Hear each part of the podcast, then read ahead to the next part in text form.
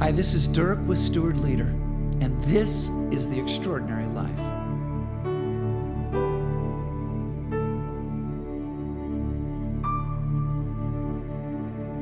You're probably aware of this, he said, that the book of Esther is the only book in the Bible without the word God in it.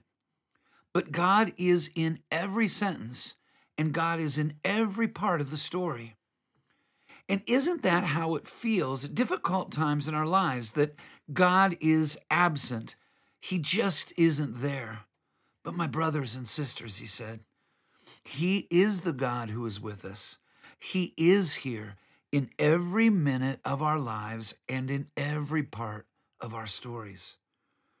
This teaching was given to a group of folks from across the globe on a Zoom call that I participated in last week. Our teacher that day was Pastor Allen from India, and I was really challenged and really encouraged by his words that morning. And it is true, isn't it? Deep in the trenches, in the most difficult and challenging times, well, if we admit it, we feel as if God is absent, or at least he's just disinterested, which oftentimes even feels worse. David sings and teaches us about these times in our lives. Yes, though I walk through the valley of the shadow of death, I will fear no evil, for you are with me. In the bleakest, life threatening circumstances, David is filled with trust filled hope. God is with him, right there in the midst of the darkest moments. This psalm is so well known that sometimes we forget its glorious truth and power for those of us who are hanging on for dear life. So, what do this story and David's song mean for us today? Here are some ideas and thoughts for folks like us on the way to the extraordinary. Number one, call it what it is. God is not shaken or shocked by your difficult trenches name them, and talk about them with God. Number two, let it out and be honest about your struggles. Honestly, openly, painfully, and freely share your emotional, spiritual, physical, and relational struggles with God.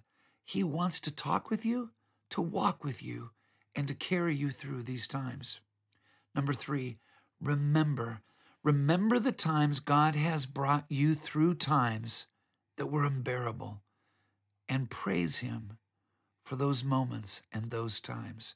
Number four, trust God to do that kind of work again. Number five, live in hope, the anchor for your soul and the glorious anticipation of what God can and will do to craft you into the person you've been created to be. And then number six, even in the difficult, difficult times, gratitude opens our souls to miracles and the wonders of God's indescribable grace. The extraordinary life is a life of revolutionary hope that secures us in the amazing reality that God is with us in the wonderful and in the horrible times of our lives. In the deepest quicksand, he reveals himself as a God who loves us and who is for us. This quicksand is a part of God's great adventure for our lives.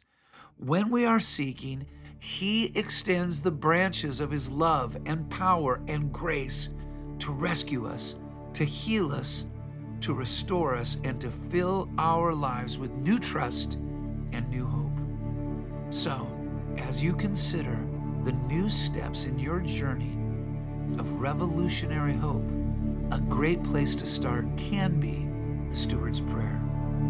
Lord, what do you want me to do today with all you have trusted me with to honor you and to advance your kingdom? God bless you today as you live the extraordinary life.